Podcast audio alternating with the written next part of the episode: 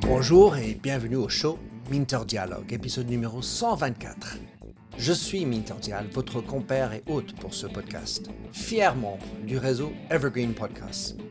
Pour plus d'informations et pour explorer les autres podcasts sur ce réseau sélectif, allez visiter leur site evergreenpodcast.com. Mon invité aujourd'hui est Catherine Dedieu. Catherine est une entrepreneuse qui a lancé Dedieu Projects en 2012 pour réaliser des projets créateurs d'inspiration et catalyseurs d'innovation pour les entreprises. Elle est également hôte du podcast Reboussolage pour bricoler de nouveaux repères dans un monde complexe.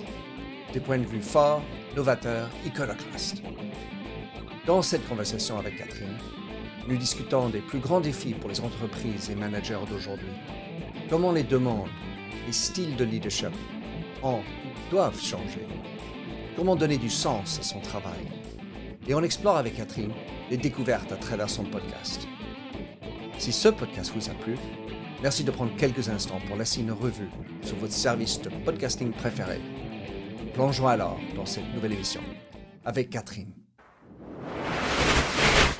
Catherine de Dieu, je suis ravi de t'avoir dans mon podcast. On a bossé sur plein de projets par le passé. J'ai toujours une affinité avec toi. Je suis ravi de t'avoir. Dans tes mots, comment souhaiterais-tu te définir, Catherine? Bonjour Minter. Bah, déjà, je suis très heureuse moi aussi euh, d'être euh, d'être avec toi aujourd'hui. Alors, pour me définir, c'est l'horreur. C'est-à-dire ah. beaucoup plus difficile de parler de soi que de, rebondir sur les, problématiques euh, des autres. Mais disons, le premier mot peut-être qui me vient, c'est que euh, je suis une connectrice en fait. Je connecte euh, des gens, je connecte des idées autour de, projets que je, co-construis avec, avec mes clients. voilà, je dirais qu'il y a une dimension dans ce que je fais de, rencontres, de curiosité, d'exploration. C'est un peu vague, c'est un peu nébuleux, mais, euh, mais je crois que euh, ça serait, ça serait les mots euh, avec lesquels j'aurais envie de me définir. Alors, tu as lancé il y a dix ans de Dieu Projects, mais peut-être peut tu pourrais même passer de, de, ton passé parce que tu as quand même un grand parcours académique, ah, tout en venant, comme tu m'avais décrit, un père autodidacte et ensuite tu fais une carrière de communication dans la politique, une longue carrière chez Accenture. Comment est-ce que tu es arrivé à faire de Dieu Projects? Bah, En fait, moi, j'aime changer de vie euh, peut-être tous les dix ans. Alors, je ne sais pas si j'y suis arrivée tout le temps, mais ce qui, est certain, c'est que euh, je suis rentrée euh, successivement dans des univers très différents.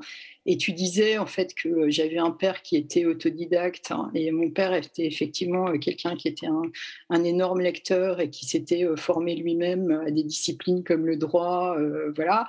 Je, je, pense que moi j'avais eu la chance de faire, de faire des études, des études plus longues mais euh, ce qui m'intéresse en changeant euh, d'univers régulièrement, c'est la dimension de découverte euh, et d'apprentissage. C'est pas simplement la dimension de, rupture. Et je crois que c'est ce besoin de, se projeter vers, vers l'avant et, d'apprendre. Ben, quand, on, quand on change un petit peu des choses dans sa vie, c'est le bénéfice qu'on en tire. Et donc, effectivement, ben, j'ai commencé, j'ai commencé comme plume dans le monde politique. J'ai été plume d'un ministre de la Défense qui a été une période extraordinaire parce que finalement, euh, euh, bah, j'ai vécu des choses qui étaient, euh, qui étaient très, très fortes et qui me marquent encore aujourd'hui. Et puis après, j'ai eu envie de découvrir le monde de l'entreprise. Et comme j'étais plume, bah, de façon un petit peu... c'était pas logique, mais c'était une continuité possible. J'ai continué dans la communication et j'ai appris mon métier bah, de façon autodidacte sur le tas en devenant euh, directrice de la communication euh, d'une entreprise dans les technologies. Et puis effectivement, bah, je découvrais l'univers de l'entreprise et l'univers des technologies. Et puis après, effectivement, dix ans d'Accenture qui a été euh, assez extraordinaire parce que là, j'ai découvert effectivement euh, le cœur de la mondialisation euh, et, des choses incroyables en termes de, vitesse et de volume des changements, y compris la, démographie d'Accenture, hein, puisque quand je suis rentrée, il y avait peut-être 5000 collègues en Inde et quand je suis partie dix ans plus tard, il y en avait 50 000 et aujourd'hui, je, je, ne sais pas où ils en sont, mais je pense que c'est la première nationalité chez Accenture. Euh, et puis, euh, ben, au bout de dix ans, euh, j'ai eu envie de changer de vie. C'était pas un pis-aller, c'était effectivement cette pulsion de, nouveau. Et le truc que j'avais pas fait, c'était de me mettre à mon compte. Donc voilà, voilà de Dieu Projects. Au départ, je savais absolument pas ce que je vendais, mmh. mais j'ai vendu.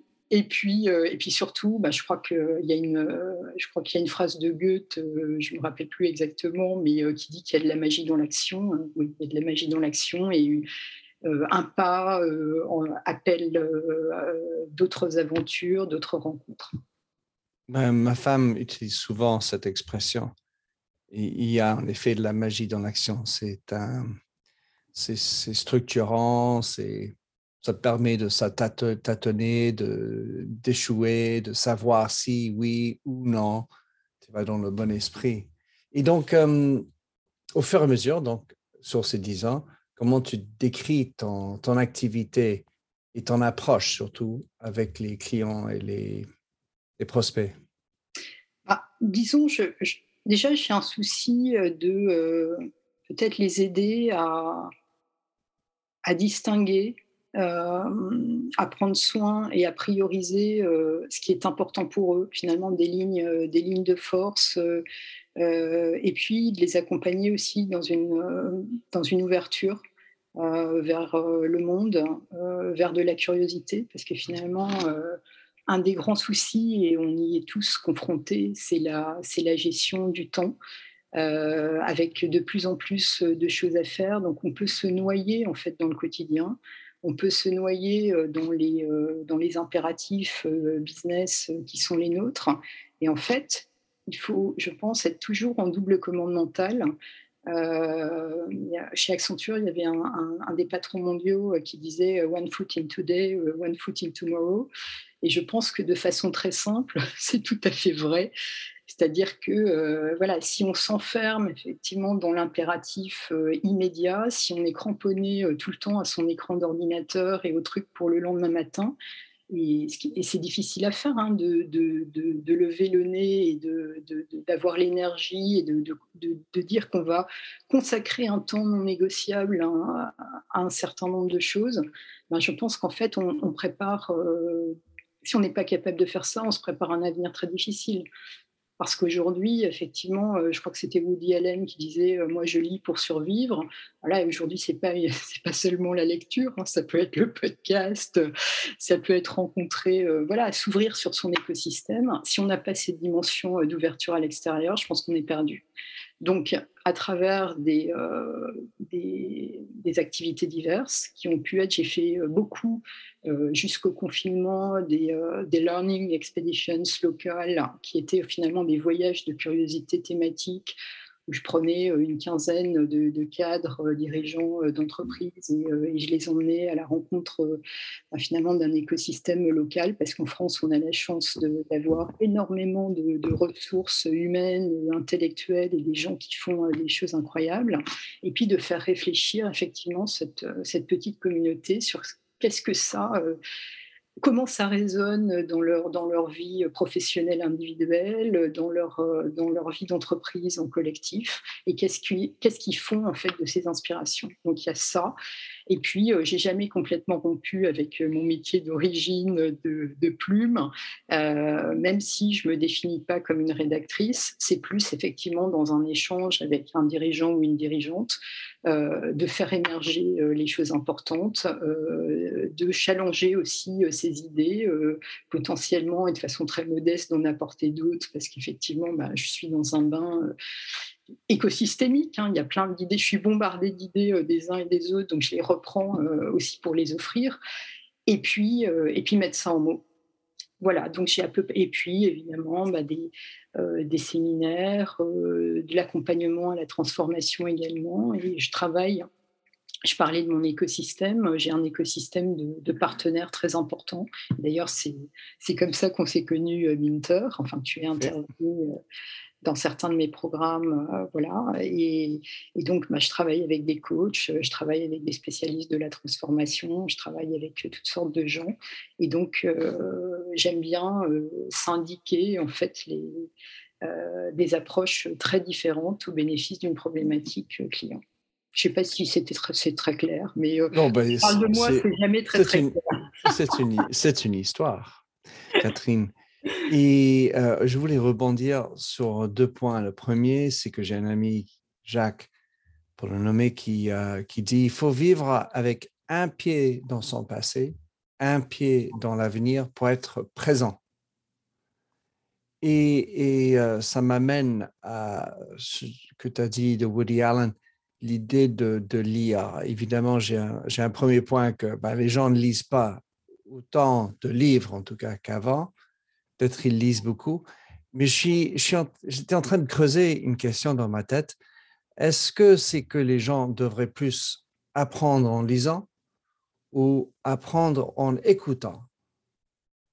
Bah, je pense que ces deux modalités, euh, je trouve que ce qui est intéressant, c'est de changer de modalité.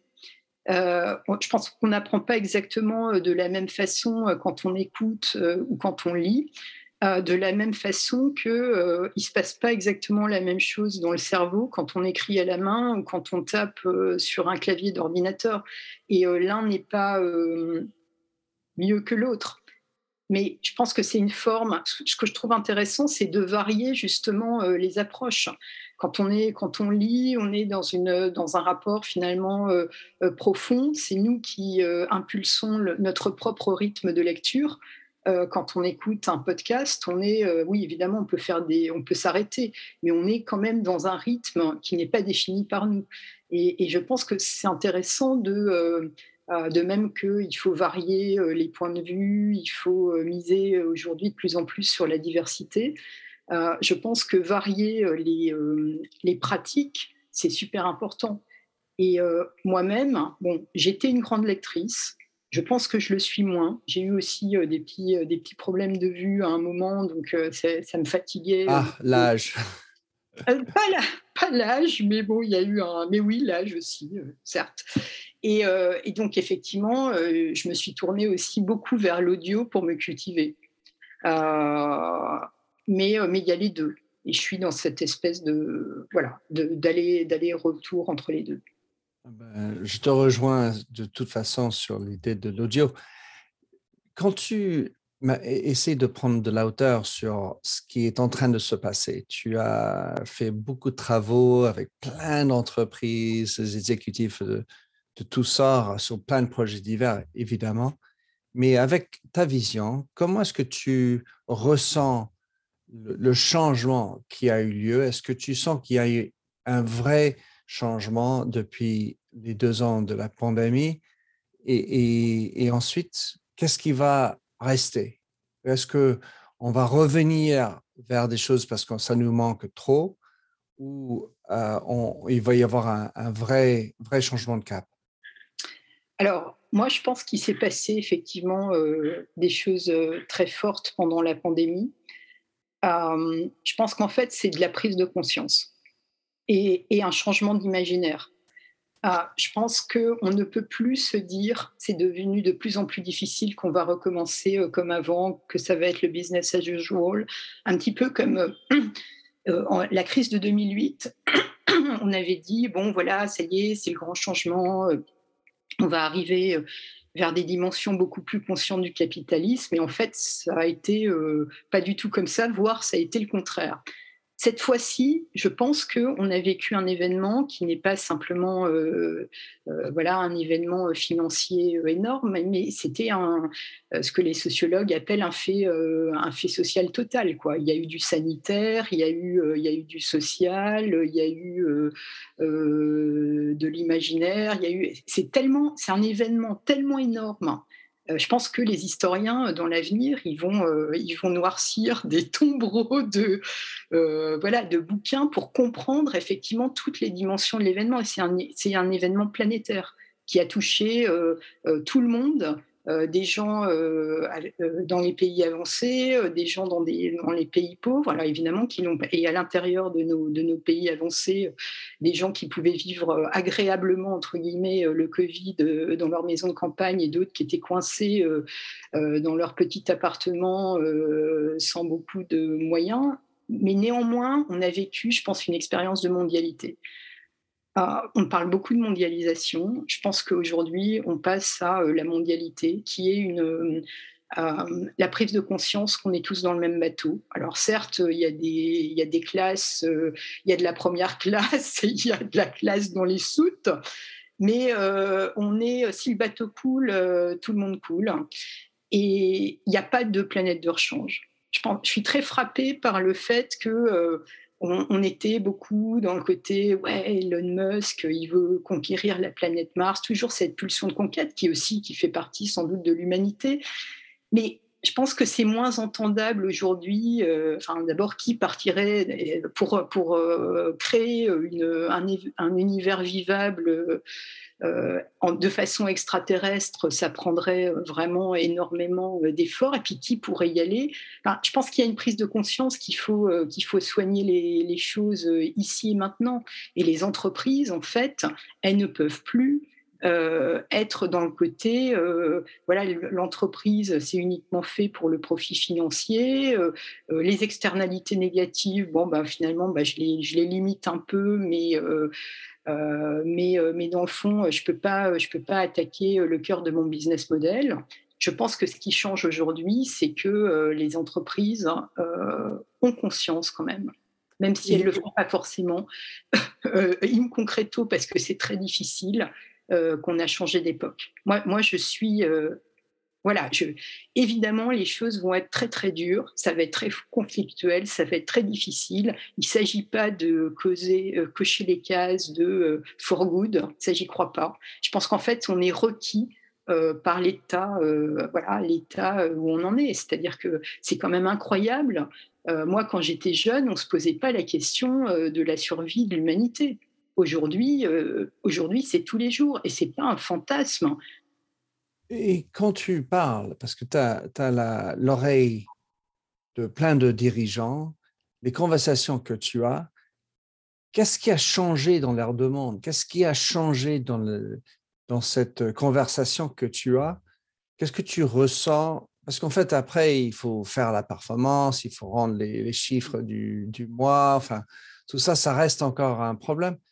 Mais quel type de demande existe euh, aujourd'hui euh, au fond des gens, même si tu peux pas, on ne peut pas toujours apporter la réponse, mais où est-ce qu'on en est par rapport au cerveau des dirigeants? Bah, Déjà, je pense qu'ils ont un sujet de recrutement et un sujet euh, d'interaction avec les nouvelles générations. Euh, alors évidemment, les jeunes générations ne sont pas euh, seules porteuses des euh, nouvelles exigences. Enfin, il y a, l'effet Greta Thunberg, il, y a aussi dans la jeunesse des gens qui ne sont pas du tout comme Greta Thunberg.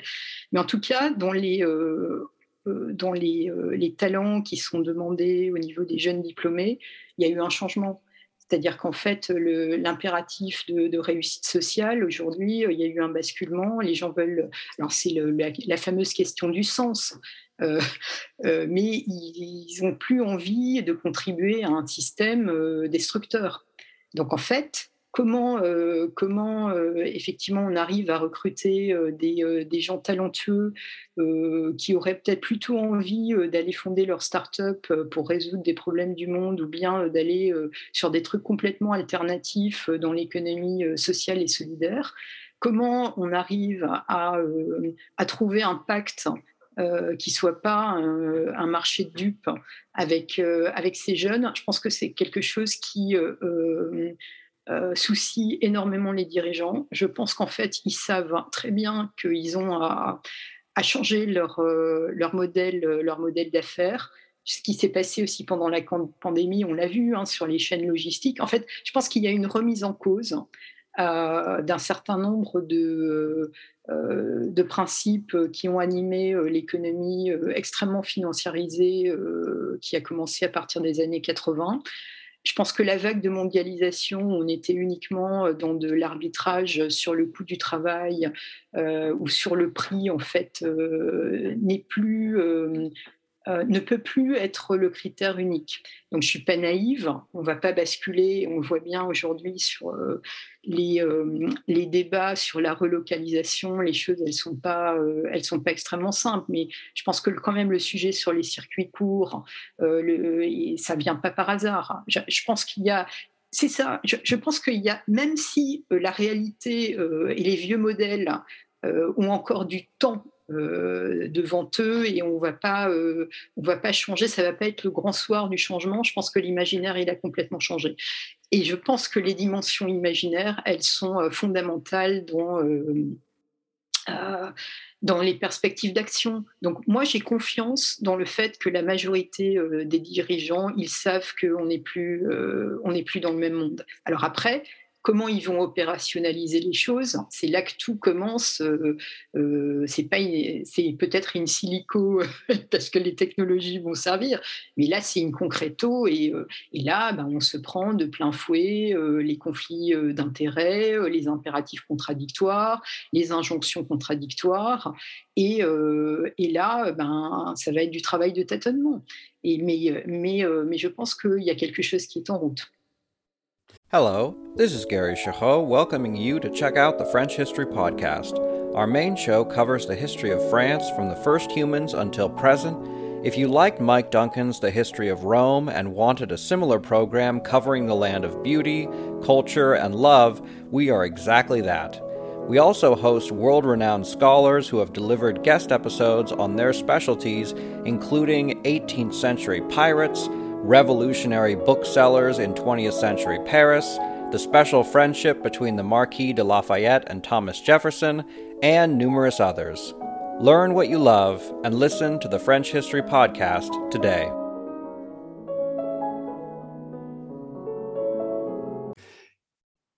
Et comme tu travailles beaucoup avec, euh, dans le leadership comme moi, j'aurais bien aimé que tu, tu me dis comment les leaders, si tu avais un espèce de bâton magique, évidemment, euh, devraient changer leur style de leadership. Qu'est-ce qui, qu'est-ce qui doit se passer? On doit lire plus, on doit écouter plus, j'ai entendu.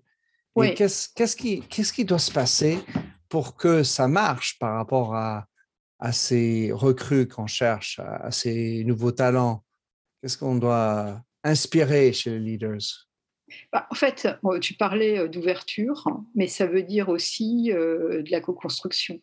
Donc, ce sont des mots qui, se, qui sont. Le problème des mots, c'est qu'ils s'épuisent.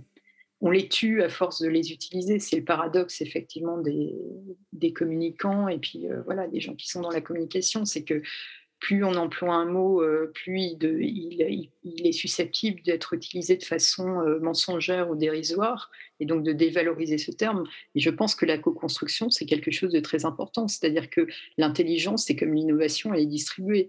Euh, euh, si tu veux, je pense qu'effectivement, les leaders, ne, s'ils l'ont jamais pensé, mais je pense que ça a été quand même euh, le cas pendant très très longues années et probablement pendant tout le, tout le XXe siècle, il y avait ceux qui pensaient et ceux qui exécutaient. Je pense que c'est fini et que les, euh, les, les, clés, elles sont, euh, elles sont partout.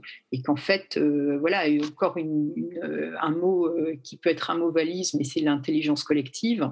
je pense que c'est fondamental. Et donc, c'est une, c'est une approche d'écosystème. Donc, déjà, écosystème à l'intérieur de l'entreprise prendre l'entreprise comme une, une source d'intelligence collective, comme un écosystème qui va produire des solutions. Euh, moi, je me souviens, euh, effectivement, j'ai jamais travaillé pour La Poste, mais euh, j'avais fait intervenir une, dirigeante de La Poste qui avait expliqué comment la direction de, La Poste avait passé des semaines sur le terrain, dans les bureaux, pour co-construire avec, avec les postiers une, une réorganisation des bureaux de poste. Bah, je pense qu'en fait, oui, il y, a, y, a, une dimension très importante qu'un certain nombre de solutions viendra, euh, viendra du, terrain, viendra du bas, et puis qu'il faut aussi euh, laisser la main euh, que, que, ceux qui savent, c'est aussi ceux qui font.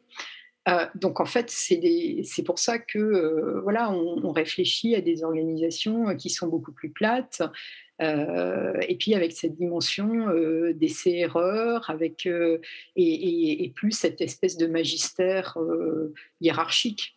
Je pense que ça. Y avait déjà qu'il y avait déjà du plomb dans l'aile, mais là euh, les, sujets sont tellement euh, tellement importants qu'on a besoin de se rassembler. Alors pas forcément dans un esprit euh, consensuel, hein, mais de débattre, mais d'aller au fond des choses pour trouver des nouvelles solutions qui marchent. Alors, Catherine, toi comme moi, certainement, nous avons en tête des dirigeants ou des mots comme co-construction, écosystème, le collectif, écouter. C'est un peu difficile de, dans leur euh, parcours. C'est plutôt moi, je suis, moi le, décideur, moi je sais tout. Et, euh, je préfère arriver dans les rendez-vous en, retard pour montrer combien je suis important. On a certainement vécu et, ou euh, repéré des gens comme ça.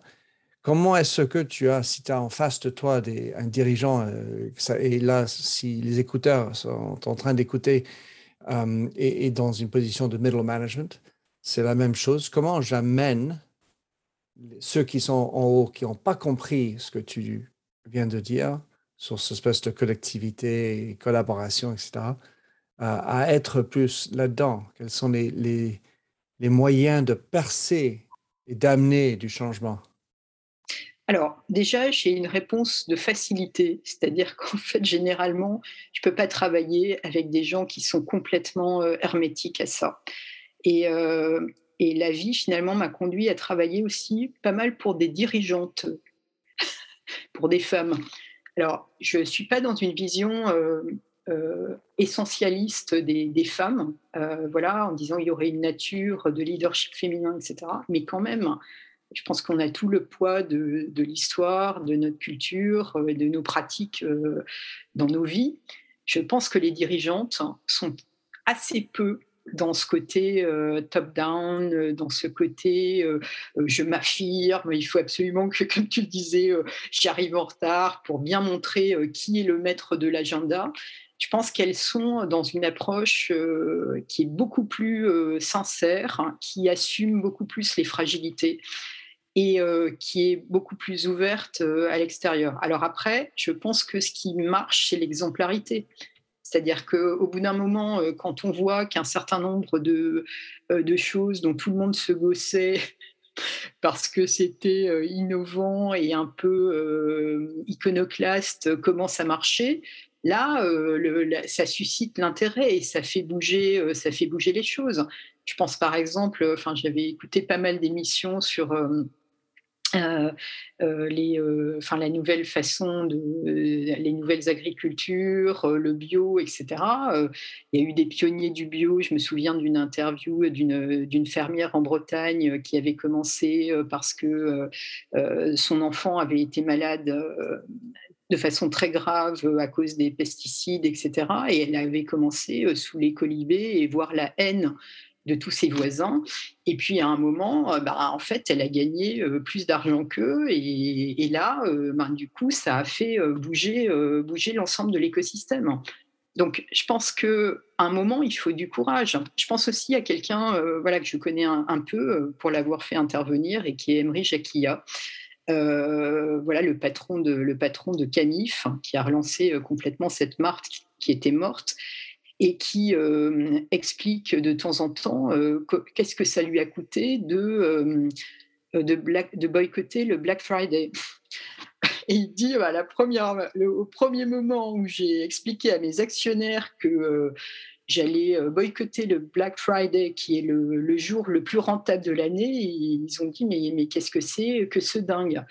Et en fait, il a dit oui, mais moi, euh, Emery Jacquilla, qui avait construit, euh, relancé effectivement cette marque autour de, euh, principes de, qualité, de Made in France, de circuit court et de, de rejet en fait de l'hyperconsommation, fallait que je sois, il, fallait que je, bétonne la cohérence de, ma marque.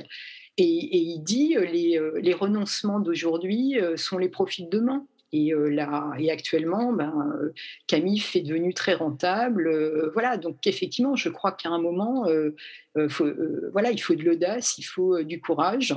Et, et, à un moment, quand on voit que ça marche, ça fait évoluer les. c'est la courbe en cloche. Hein. il, y a les, adopteurs précoces, il y a, le, il y a le mainstream, et puis il y a les, il y a les adopteurs, comment dire, qui sont en retard. Mais je ne sais pas si je réponds à ta question. Je n'avais pas une attente particulière, Catherine, mais euh, j'adore cette expression. Les renoncements d'aujourd'hui sont les profits de demain. choisir, c'est renoncer, c'est des choses qu'on entend, mais avoir le courage de, maintenir nos valeurs face aux profits faciles ou en tout cas des décisions, on va dire, presque toujours préétablies aujourd'hui. On va juste parler d'un point sur lequel tu as écrit, sur la déconstruction. Car en fait, aujourd'hui, c'est certainement comment tu es arrivé à ton podcast, mais la notion de la déconstruction, de nous enlever du passé presque, et, et, cette idée d'être dirigeante, enfin, aujourd'hui, c'est presque, on n'a pas droit de, faire la distinction entre dirigeants et dirigeantes, ça fait du sexisme, peut-être euh, un peu dans le contraire. Or, on vient d'une histoire, on vient, enfin, les, les gènes ont été faits dans l'histoire, et puis génétiquement, il y a peut-être des petits changements autour, mais euh, comment tu réagis par rapport à cette notion de déconstruction et, et, euh, et comment et où est-ce qu'on où est-ce qu'elle a la place d'un côté plus presque conservateur de dire que les femmes et les hommes sont véritablement différents et, il y a du bon et du mauvais des deux côtés? Euh, la déconstruction, je pense que c'est un point qui est très important. Bon, alors, c'est euh, euh, l'héritage de ce que les Américains, je crois, je parle sous ton contrôle, mentor, appellent la French Theory. Bah, c'est ce que j'ai étudié à, ah, l'université, Lacan, Derrida et tout. Et à l'époque, je l'ai appliqué à la littérature, qui était donc l'analyse déconstructionniste des, des textes. Et, le concept que, j'ai fait, que j'ai adoré, car c'était un travail sur le mot, l'étymologie décontextualisée de chaque mot, et se retrouver dans un texte sans faire appel à le parcours de l'écrivain ni au paragraphe précédent juste regarder ce que disaient les mots. Et, ça, c'était véritablement le travail de décontextualisation d'un texte. Donc, on, était dans une déconstruction, mais très textualisé euh, au lieu de, ce qui est en train de se passer aujourd'hui. Et donc, je fais partie des, des cobayes de cette, étude aux, aux États-Unis, là, parce qu'on en parle des années 80, euh, ou en tout cas les États-Unis ont, vraiment pris l'idée de cette déconstruction Alors moi, je pense que la déconstruction, c'est une phase qui est nécessaire. Euh, et c'est salutaire. C'est-à-dire qu'en fait, à un moment, euh, il, faut sortir, enfin, il faut challenger nos représentations du monde, nos idées, les choses qui nous paraissent les plus évidentes. Et d'ailleurs, c'est la démarche des philosophes depuis toujours, hein, de, de, penser qu'il n'y a pas d'évidence, euh, c'est le doute euh, systématique de Descartes. Euh, c'est voilà, ça vient de ça vient de, loin. Et je pense que c'est très très utile au point où on en est. de dire bah oui tout ce qui nous a fondé tout ce qui les, choses qui nous paraissaient complètement naturelles il faut il faut les questionner. Et, et, je pense alors je suis pas du tout une, une spécialiste mais j'ai lu un euh, un recueil de, qui s'appelle euh, La carte n'est pas le territoire euh, d'Alfred Korzybski, qui était un penseur polono-américain des années 20-30. et, et, lui, il disait que, parce que c'est un livre, enfin c'est une pensée qui est extrêmement riche et j'en connais qu'un tout petit peu, mais quand j'ai lu ce, ce livre, dit euh, il faut, on vit, euh, en l'occurrence, je sais pas, euh, disons en 2021, il faut prendre l'état de la science en 2021. Il ne faut pas raisonner comme Aristote, on a dépassé le truc. Et puis d'ailleurs, Là, c'est Catherine 2021 et c'est pas exactement la même Catherine qu'en 1995. Et il faudrait peut-être que je signe ce que j'écris aujourd'hui, Catherine en 2021.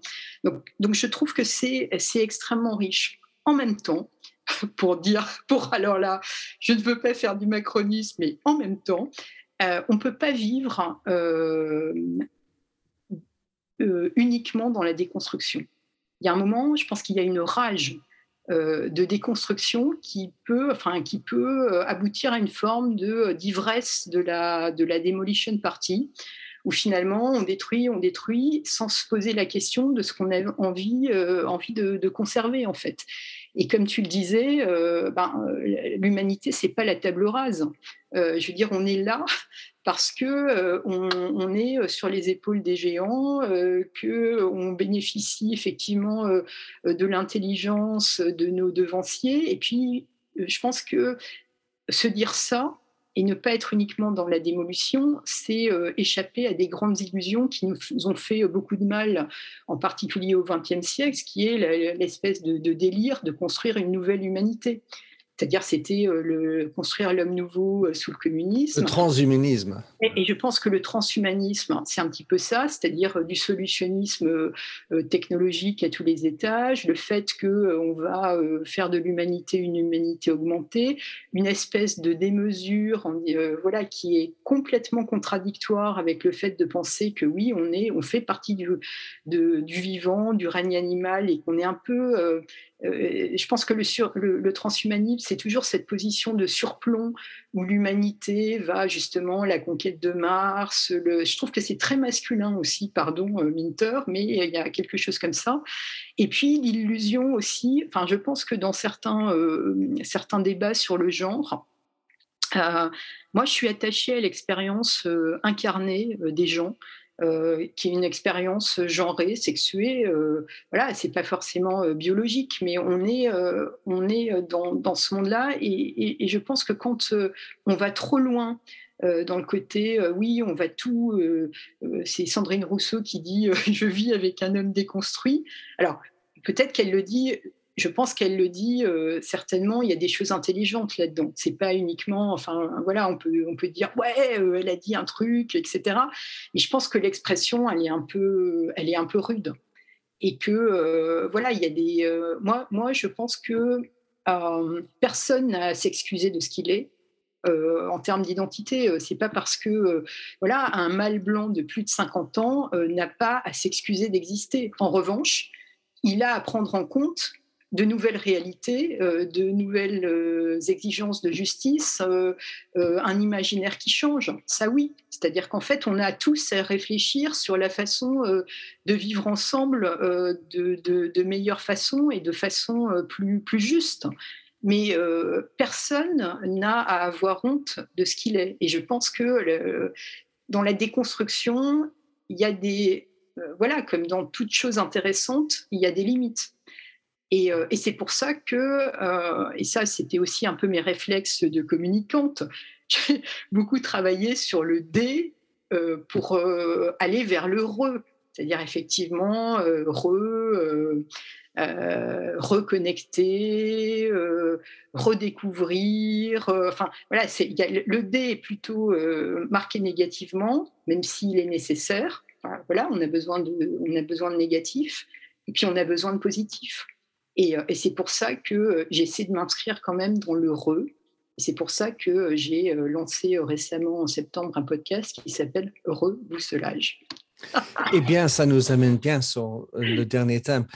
En effet, en t'écoutant, donc le revoir des choses, bien sûr, re raconter l'histoire par le prisme de Catherine 2021, c'est ça où je ne sais pas, la, la limiter, c'est-à-dire que euh, peut-être euh, nous vivons sur les épaules de géants, mais ensuite de, de, dire que ces géants ont eu des torts et des imperfections et de les démunir de ce qu'ils ont fait parce qu'ils ont été, par rapport à l'éthique d'aujourd'hui, mal en pointe, c'est ça où peut-être il, y aurait, je pense, en tout cas de mon point de vue, une limite. Et, pour ne pas avoir de limite, on n'a plus de repères. Et, donc, c'est-à-dire que j'ai plus le droit de dire ce que je veux en tant que dirigeant, parce que chaque mot, chaque demi-mot et silence même vont être jugés euh, et, donc, du coup, tout peut être jugé, déconstruit, annihilé, annulé, pour ne pas utiliser le mot cancel. Et, aujourd'hui, c'est ça qui, me paraît super intéressant dans ton projet Reboussolage, le podcast pour bricoler de nouveaux repères dans un monde complexe. Et donc, raconte-nous un peu ton parcours alors avec euh, le podcast et, et alors, l'idée de, te lancer à faire un podcast, euh, Catherine, quel était ton chemin et qu'est-ce que en as, qu'est-ce que, où est-ce que tu en as bavé? Et parce que je connais bien et où est-ce que, quelles sont les, surprises et les, bénéfices pour toi? Alors déjà, j'ai fait ce podcast, je l'ai appelé Reboussolage parce que je me sens déboussolée. Et je pense que c'est un sentiment qui doit euh, trouver de l'écho chez pas mal de gens. Euh, voilà, compte tenu de tout ce qu'on vient de dire, de, euh, voilà, de ce monde, euh, de ces événements énormes qui nous arrivent dessus, la pandémie, mais même on prend juste, enfin juste, un événement comme les Gilets jaunes en France, là aussi, c'est un événement énorme. C'est comme mai 68. Euh, il y a plein de façons de, regarder euh, cet événement. Il ne se laisse pas euh, capturer par une, vision simple ou simpliste. Là aussi, les historiens, ils vont noircir certainement des pages pendant très longtemps sur effectivement qu'est-ce que c'est que cet événement, qu'est-ce qu'il signifie, c'est quoi les lignes de force, qu'est-ce qu'il révèle, finalement pourquoi à un moment il y a une cristallisation de, choses qui étaient là mais qui deviennent, qui deviennent extrêmement... Voilà, donc je pense qu'on est un peu au pied d'événements énormes, euh, qu'en fait, euh, enfin moi, je, euh, j'ai un certain âge, donc j'ai vécu la chute du mur de Berlin, euh, donc avec l'illusion que c'était la fin de l'histoire et tout, et en fait c'était le contraire, c'était le, retour de la grande histoire et d'événements, mais euh, colossaux. Enfin, je veux dire, euh, quand, quand je mourrais, j'aurais vécu des trucs incroyables, la chute du mur, la crise de 2008, la pandémie, le Brexit, enfin voilà, plein plein de choses, plein de choses inouïes. Et donc, on est vachement secoué, on ne sait plus, et puis surtout, on est confronté au fait que les repères, bah, les repères du passé, ils marchent plus trop, euh, ou bien ils sont carrément destructeurs. On, est devant une économie euh, très productiviste, très extractiviste, qui n'a été que financière et qui s'est complètement désintéressée de, ses impacts sur les sociétés ou sur la nature.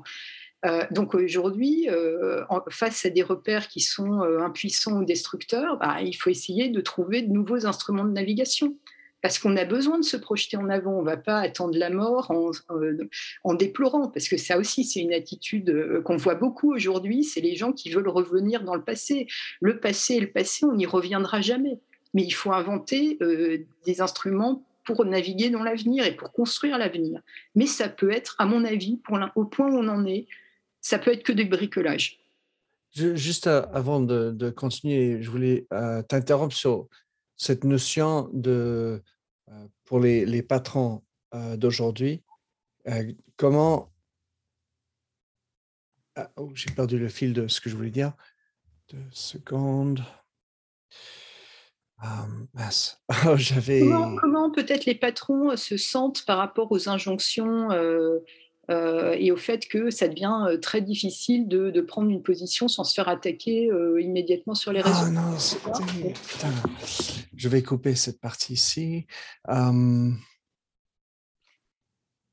C'était pas le macronisme. Dérivé, mais voilà. Ah, c'est pas le macronisme. Excuse-moi, je vais. Il faut que j'étais juste. Il était là hein, tout de suite. Tout va bien Incroyable. C'est pour ça que j'écris mes notes. Comme ça, je, m'en souviens du mot, mais c'était tout récent. Alors, euh, parler Solange.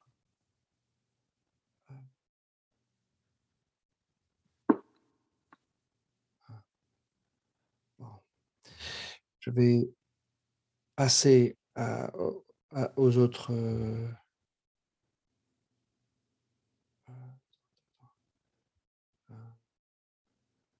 performance, les patrons. Il faudrait que je réécoute ce que tu as dit pour pouvoir me le retrouver. je vais juste. Tu as besoin que. On, euh, moi, je suis tout à fait disponible. Si jamais euh, tu as besoin de cinq minutes de plus pour compléter un truc. Oh non, ça euh, ira. Moi, je suis beaucoup plus relax. C'est juste que généralement, je n'oublie pas ce que j'ai envie de raconter. Et c'était là-dedans, et puis, joup, c'est parti.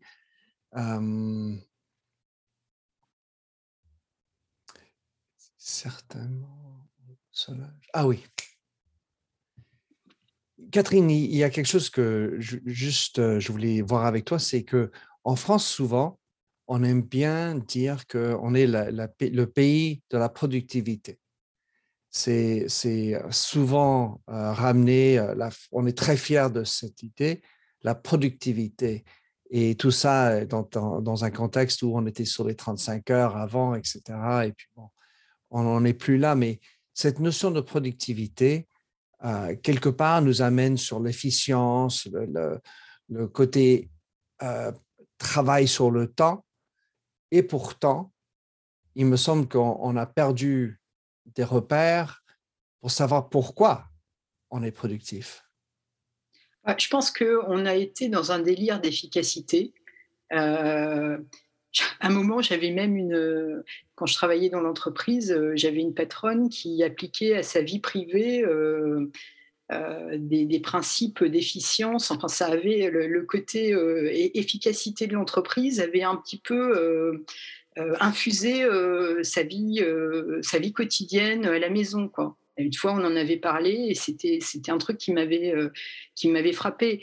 Mais effectivement, euh, l'efficacité pour l'efficacité, euh, bof, ça n'a pas de. En fait, je pense qu'aujourd'hui, on a besoin de. On parle beaucoup de raison d'être. Et je pense qu'il doit y avoir une raison d'être de l'efficacité, une raison d'être de l'innovation, une raison d'être d'un modèle économique. Et, et, finalement, alors euh, c'est cette demande de sens. Alors le sens, on n'est pas des vraquiers du sens, on ne va pas, euh, comment dire, euh, importer du sens par tonne, mais en fait, il faut, il faut qu'on arrive à le trouver. Et, donc, et, par contre, je pense que c'est assez facile de trouver les trucs qui n'ont aucun sens. C'est-à-dire, on parlait de déconstruction. Je pense qu'il y a des choses, euh, à un moment, euh, c'est le, bouquin aussi euh, des Bullshit Jobs de David Graeber que je n'ai pas lu, mais j'en ai entendu parler, évidemment. je pense qu'à un moment, il y a de l'absurdité la, de qui saute au visage. Ou des, ou des trucs, des, des, des, contradictions qui deviennent trop fortes, etc. Et à ce moment-là, on agit. Après, euh, trouver le sens de façon positive, hein, c'est comme l'histoire du reux, hein, bah, c'est peut-être du bricolage, c'est plus dur. Mais je pense qu'à un moment, il faut arrêter les choses qui n'ont aucun sens. Il me semble dans, dans, ce mot de, bricolage, un, un, rappel à un mot que j'emploie fréquemment en anglais, qui est le mot messy. C'est-à-dire, c'est un peu chaotique, c'est pas propre, c'est pas parfait, et, donc, c'est d'accepter quelque part le côté bricolé de, de, ce sens, car on ne fera jamais 100% de nos activités qui sont sensuelles, je veux dire, sensées, euh, de, plein de sens. Enfin, c'est plein de jeux de mots là. Mais le, la notion de bricoler euh, fait partie de ton podcast. Parle-nous de, de, ton podcast pourquoi tu, l'as monté, tu as décidé de te lancer à faire un podcast alors que, comme tu as dit, on n'est pas tout jeune. Et, aujourd'hui, qu'est-ce que tu as appris de ton parcours jusqu'alors à, euh, à faire un podcast? Alors déjà, moi j'ai eu envie de faire quelque chose, c'est d'offrir à un public plus large euh, des, des interventions en de personnes que j'ai trouvées euh, très très inspirantes. Euh, ça fait des années, des années que euh, j'invite toutes sortes de gens pour mes pour mes clients, mais souvent c'est une audience extrêmement restreinte. Souvent, c'est un, un, il y a une forme d'intimité. On est 15, on est 20, voilà. Donc il y a des choses passionnantes, mais il n'y a pas de, a pas de traces en fait. C'est assez peu, c'est assez peu partagé. Et j'ai vu, je me suis dit, mais moi j'ai envie en fait de, de donner, de contribuer finalement à la conversation générale en donnant à entendre des, des, voix que je trouve particulièrement intéressantes et qui sont d'ailleurs pas forcément des voix très médiatisées. C'est-à-dire que oui, j'ai invité aussi, et j'espère le faire dans mon podcast, des gens qui sont très connus, mais il y a il y a énormément d'intelligence, euh, par exemple dans les agences euh, de communication, euh, chez les consultants, chez les coachs.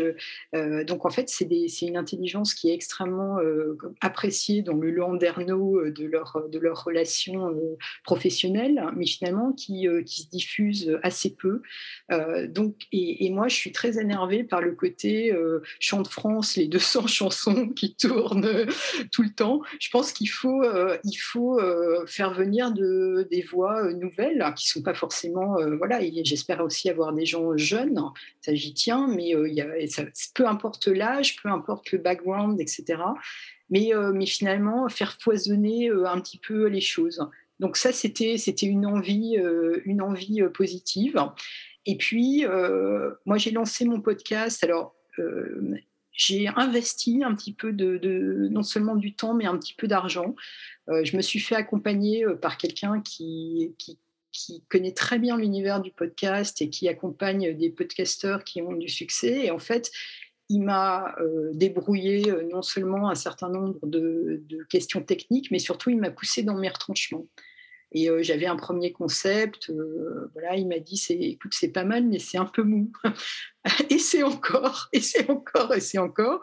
Et, voilà, étant stimulé par quelqu'un qui était à la fois bienveillant et puis exigeant, bah, j'ai trouvé Reboussolage qui, je pense, est, est, aligné avec, avec ce que je sens en moi, enfin mon besoin. Et puis j'espère que ça va rencontrer effectivement euh, un, certain nombre de questionnements euh, dans, dans, un, dans un, public.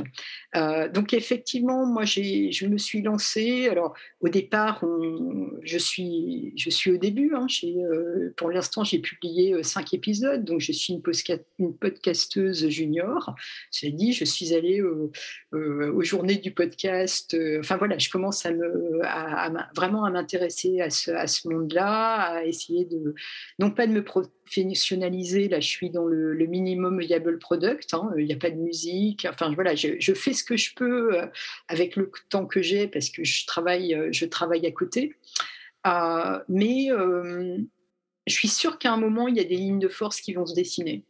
et, et mon parti pris, ça a été d'inviter des gens très différents donc une prospectiviste euh, au départ, euh, Fabienne Goubaudiman, l'architecte de, la Cité du Vin, un coach, un spécialiste de la transformation des entreprises, quelqu'un qui a écrit un bouquin sur le télétravail, un spécialiste de l'innovation radicale, un designer. Enfin voilà, mon, mon, objectif, c'est de, d'une certaine façon, ils sont pas tous autour de la table, mais en étant dans mon podcast, symboliquement, ils le sont c'est euh, de réunir autour de la table des points de vue euh, différents sur le monde. C'est-à-dire que je pense qu'il est hyper important de regarder une problématique à travers euh, plusieurs prismes un prisme de designer, un prisme de dirigeant, euh, un prisme de technologue, un prisme d'architecte, un prisme d'urbaniste. Voilà.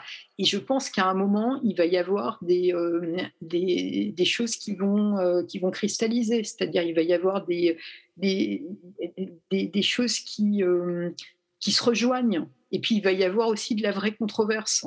Donc voilà, j'attends aussi avec une certaine, même avec une curiosité pas une certaine curiosité, mais avec une curiosité et un appétit certain, euh, les, les, les, lignes de force qui vont, qui vont surgir et qui vont me donner aussi euh, euh, de la force pour rebondir et pour aller plus loin.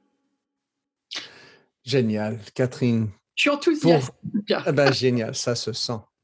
Pour les, les, les gens qui nous ont accompagnés jusqu'alors, comment est-ce qu'ils peuvent te contacter ou lire un peu plus ce que tu fais et surtout autrement, écouter ton podcast?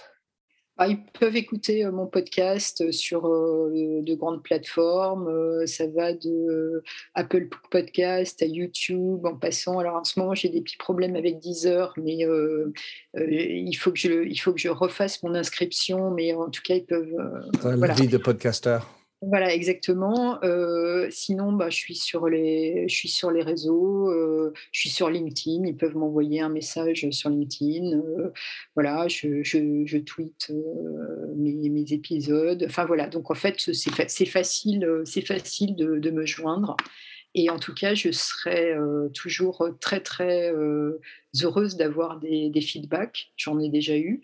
Euh, d'abord, c'est super encourageant. Puis à un moment, bah, voilà, le feedback, c'est aussi des critiques, exactement comme euh, mon coach euh, pour les podcasts m'a dit Ah, et c'est encore, ça manque un peu, c'est pas assez affûté, etc. Et si tu faisais ci, si tu faisais ça. Voilà, moi, je suis vraiment avide de, de, retour et effectivement de voir si à un moment, j'arrive à, fidéliser un public et pourquoi. Je pense que c'est des mots qu'on pourrait euh, alloués ou que les patrons devraient emprunter, euh, devraient emprunter, car l'idée de, s'affiner, d'être courageux, de, choisir une niche, un, point de vue, et ensuite d'être à l'écoute de la critique, c'est pas plus mal non plus. Catherine, merci beaucoup de, donner de ton temps, merci de ta passion et euh, qu'on garde où on va tous retrouver, re, notre boussole. Merci infiniment, Minter. Ça a été vraiment euh, un grand plaisir d'être euh, d'être avec toi euh, ce matin et d'échanger. J'adore échanger avec toi, donc ça ne change pas. À bientôt. À bientôt. Merci de nous avoir écoutés sur Minter Dialogue en français. Vous trouverez tous les liens et références cités lors de cet entretien sur mon site minterdial.fr. Pour vous inspirer, je vous laisse avec une chanson que j'ai écrite dans ma jeunesse, A Convinced Man.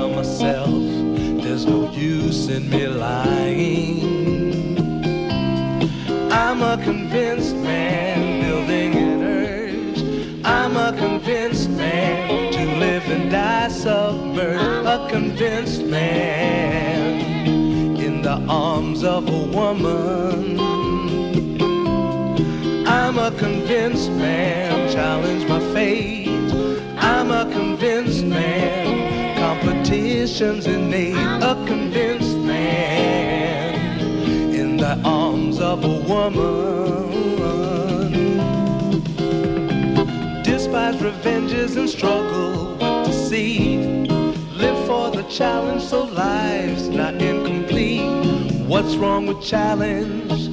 I know soon we all die. I like the feel of a stranger tucked around me, precipitating the danger to feel free. Trust in my reason and let me show you why. I'm a convinced man, practicing my lines. I'm a convinced man, here in these confines. A convinced man, in the arms of a woman. I'm a convinced man, admit to the test. I'm a convinced man. I'm ready for an arrest. I'm a convinced man, in the arms of a woman.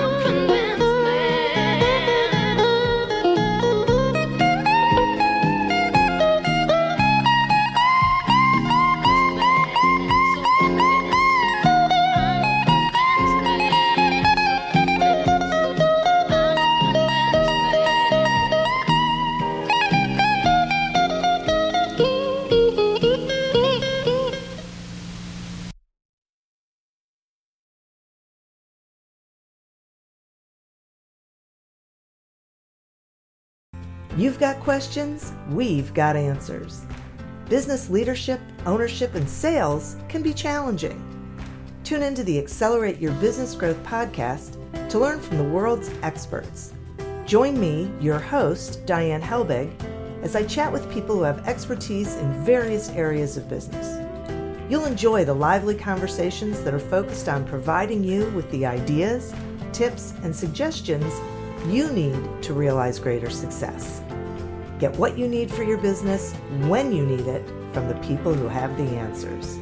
Accelerate Your Business Growth is part of the Evergreen Podcast Network and is available on Apple, Spotify, or wherever you listen to your favorite podcast.